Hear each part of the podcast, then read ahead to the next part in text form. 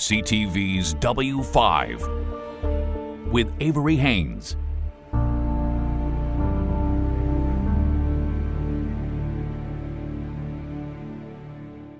From party drug to mental health treatment, Canada is quietly allowing drugs like magic mushrooms and ketamine to be used for those suffering from end of life anxiety, depression, and PTSD. A W5 investigation delves into the unusual comeback of drugs once reserved for the party scene.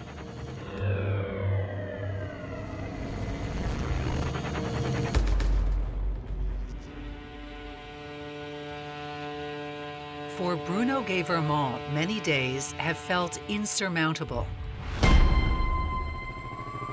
After two tours in Afghanistan, he, like many other veterans, returned to Canada a different person anxious, panicked, depressed, suicidal. You just want it to stop.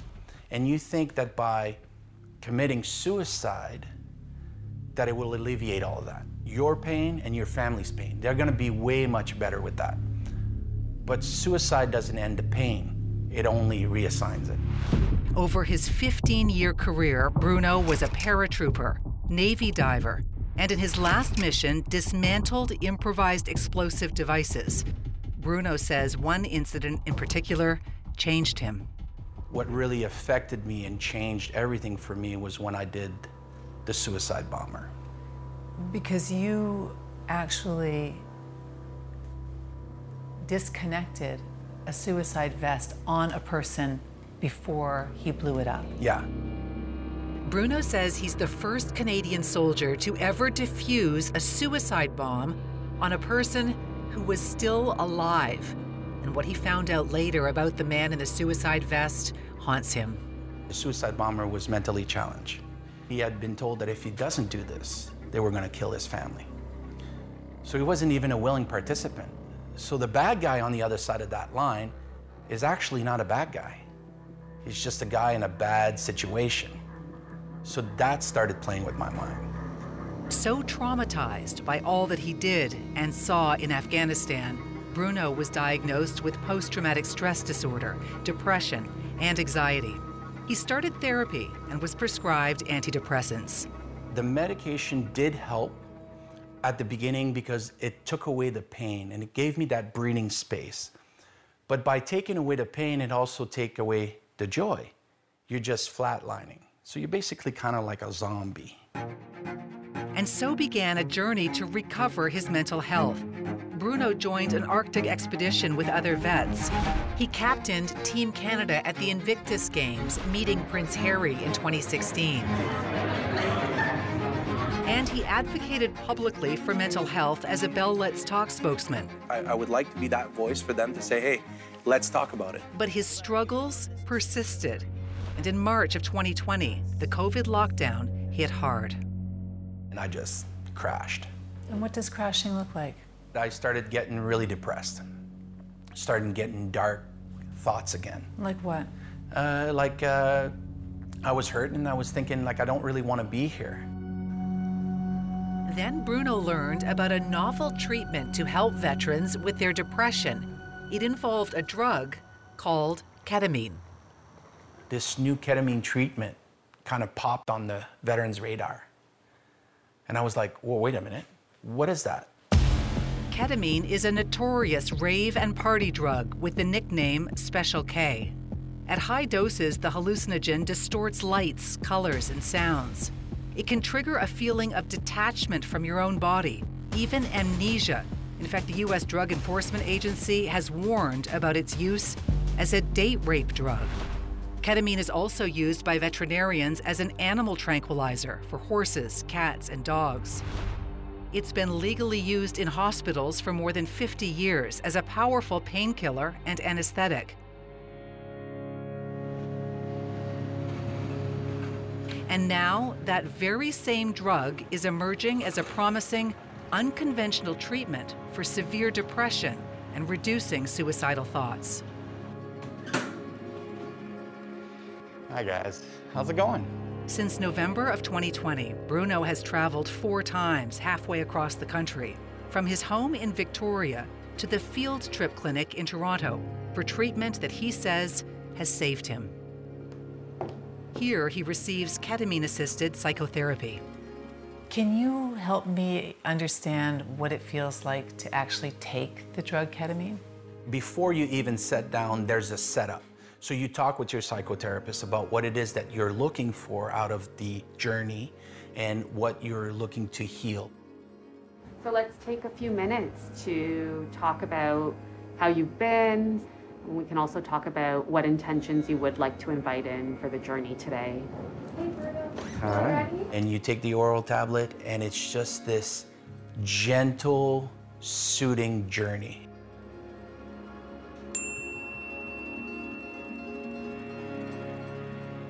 It's like basically somebody rocking you to bed as you melt into the chair.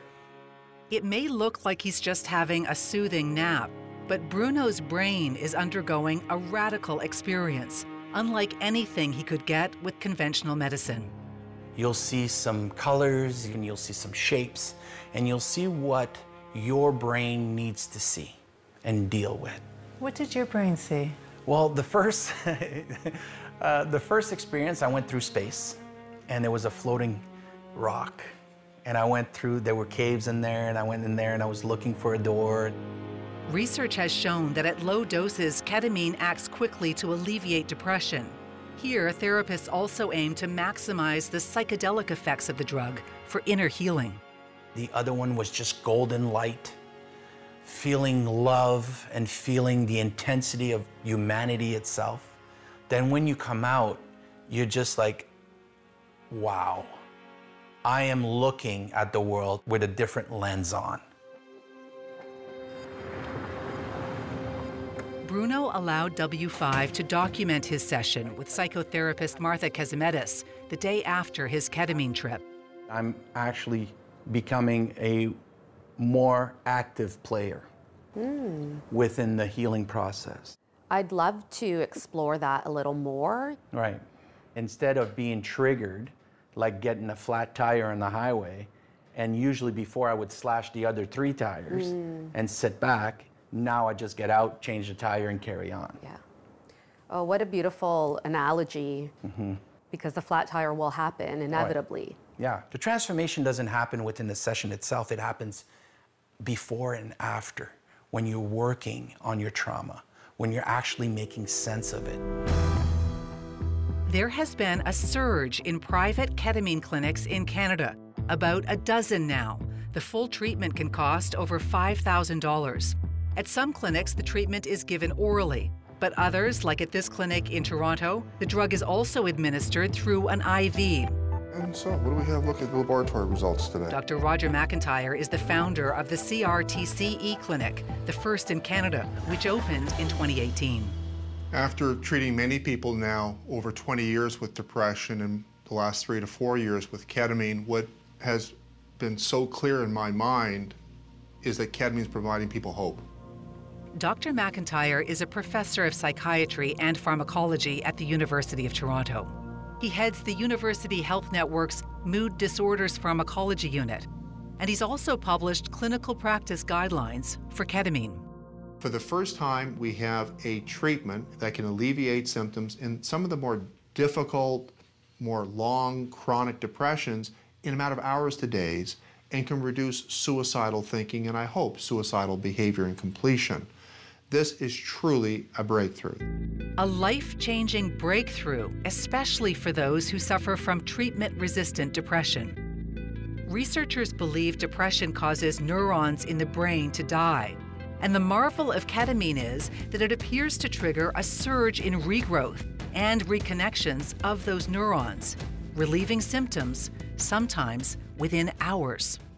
The magnitude of improvement on the symptoms approaches in many studies between 40 to 70% improvement within a, couple of weeks. And that's a, a, significant contrast to what we've been working with for seven decades, the so-called monoamine based antidepressants that take about four to six weeks to give maximal benefit. As many as 70% feel better within weeks. Private clinics are conducting four to six sessions over a two to three week period, and sometimes patients need maintenance booster doses. But what about the drug's history of being abused? We do not see any signal at this point in time of abuse. It's being used under medical supervision at the premise where it's given, so people cannot take it home, so it can't be diverted. There's little research on the long term effects of repeated ketamine use to treat depression. Health Canada has only approved a ketamine nasal spray.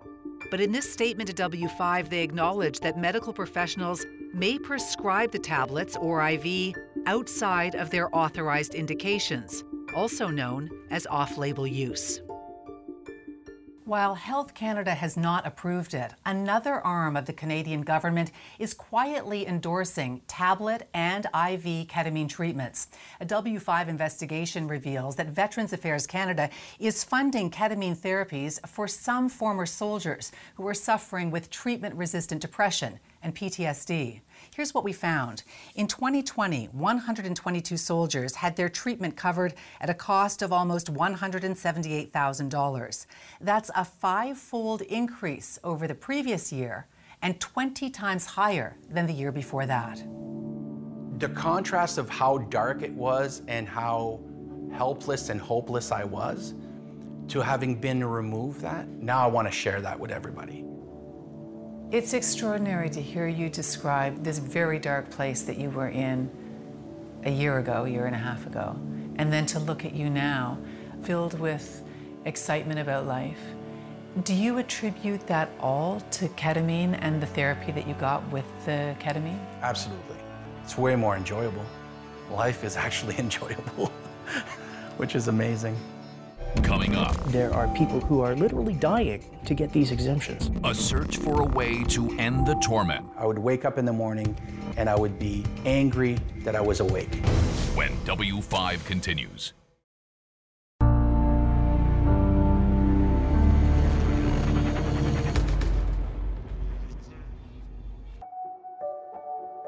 Every one of them has a memory or a, uh, a moment in time attached to them.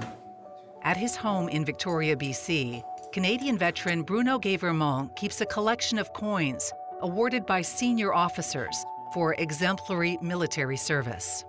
When I dismantled the suicide bomber, he gave me this one. There is no medal, though, for surviving PTSD.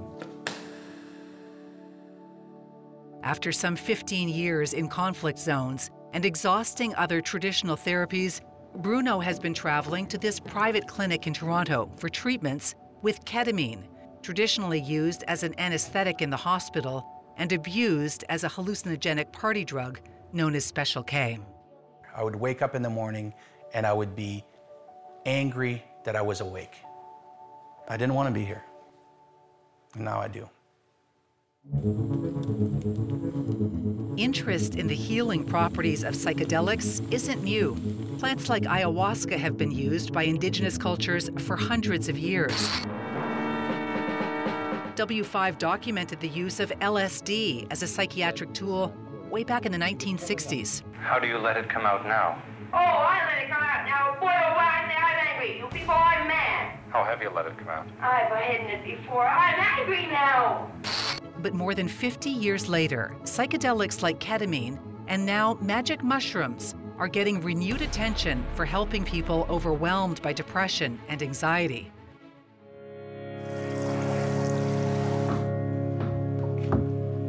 I'm pretty sure you're right about it being about 20 minutes. People like Thomas Hartle in Saskatoon, Nicotarian, supper time. who is savoring every last minute with his family. Thomas is dying. He has stage four colon cancer. Hearing the words palliative when you're 48 and you've got a young family is, uh, well, it's very difficult, to say the least. Do you have to wear your mask the whole time to turn? Just to be extra safe. The terror of his impending death and the thought of leaving his family behind was robbing him of the precious time he has left. It makes it very, very difficult to live on a day to day basis with the constant thought of um, is today going to be the day? So you're confronted not just with the fact that time is running out, but you don't even know a time frame for how much longer you have. Exactly. You're not really living. Um, the focus of your life and everything that you do gets uh, distilled down to a focus on dying instead of a focus on actually uh, living with the life you have left. Hello, Thomas. How are you? Good. Good. You ready to come on in? Sure 58th chemotherapy treatment.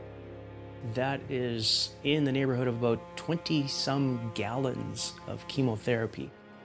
While the chemo is trying to slow down the inevitable, Thomas Hartle is using magic mushrooms to help him deal with his looming death. This is Thomas preparing to make history. In 2020, he became the first person in Canada to be allowed to legally take magic mushrooms since the hallucinogenic drug was banned back in 1974. With his dog at his side, along with his therapist and close friends, Thomas prepares for a radical treatment for his end of life distress by swallowing capsules of psilocybin, the psychoactive ingredient in magic mushrooms. So, this initial dose will be my introduction to psilocybin, which I have never tried before, and uh, I, uh, of course, am a little anxious about what the effects will be. I have no idea. Under the careful watch of his therapist, Thomas is blindfolded. Falling asleep, sometimes you get a, a twitchiness. He wears headphones and listens to a playlist, some of it curated by Johns Hopkins University in the US to help unlock elevated states of consciousness during his six hour trip. When I close my eyes, there isn't a body here, it's just space. Probably the biggest revelation that I have from this experience is, is the fact that this is the only place where pain exists. So these drugs can have potentially enormous opportunities. Professor David Nutt heads the Center for Psychedelic Research at Imperial College in London, England.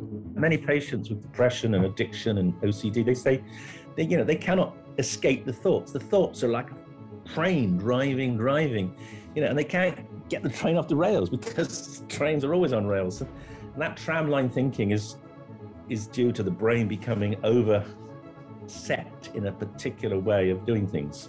And psychedelics break that. They throw the train off the rails.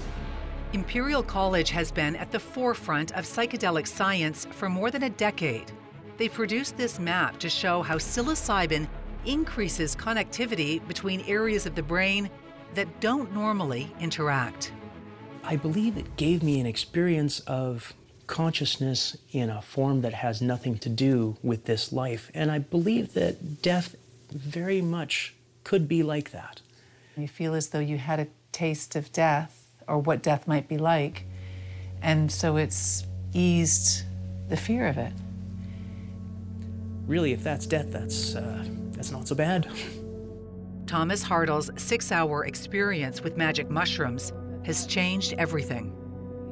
It breaks my heart that I know that there is a treatment available that will help people, and yet there are people who are literally dying, waiting to get these exemptions. While Thomas is one of the fortunate ones to receive what's called a Section 56 exemption, 162 others are still waiting to be allowed to legally take psilocybin. Health Canada's approvals have slowed to a trickle, and so some are abandoning the official route and going underground. Dave Phillips has been a registered psychotherapist in BC's Fraser Valley for 35 years.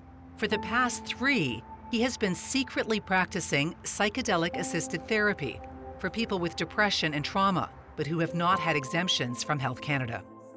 That is the spirit of the underground therapist. They're going to engage in some level of civil disobedience because they care about their patients. Have psychedelics lived up to the promise of helping cure people? Like nothing I have ever seen in my life.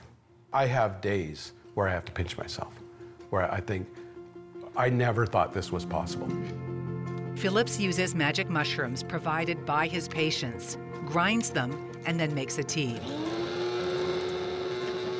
He says there are about 30 underground therapists in BC, a number he says that's growing to meet the needs of patients who want psilocybin assisted therapy but can't wait for those Health Canada exemptions. And there is an underground movement now of therapists like you Yeah. who are doing this secretly. Right. How big is that movement? Well, it, it it's big and it's going to get significantly bigger. So what's going to happen? It's going to drive an underground when there will be some responsible underground practitioners there, but there's going to be a lot of bad ones, and there's going to be a lot of not just uh, they don't know what they're doing. Uh, ultimately, I want it regulated. I want us to train therapists in this model so we can have thousands and thousands of people who can treat individuals. W5 contacted Health Canada, who told us that psilocybin has not yet undergone the rigorous science based review process to be approved as a marketed drug. The department advises those seeking exemptions to use it that clinical trials are the best mechanism to provide legal access. I have not seen them in the neighborhood. Thomas Hartle is spending what time he has left with his family and fighting for others to have easier access to the treatment that he says has helped him make peace with his death. One afternoon out of my life has changed my whole perspective on the concept of dying. If it does that for me, then of course it's going to work for a lot of other people. Why can't we help people? It's simple as that. If you are struggling with your mental health, we have a list of resources on our website, w5.ctvnews.ca. You've been listening to CTV's W5 with Avery Haines.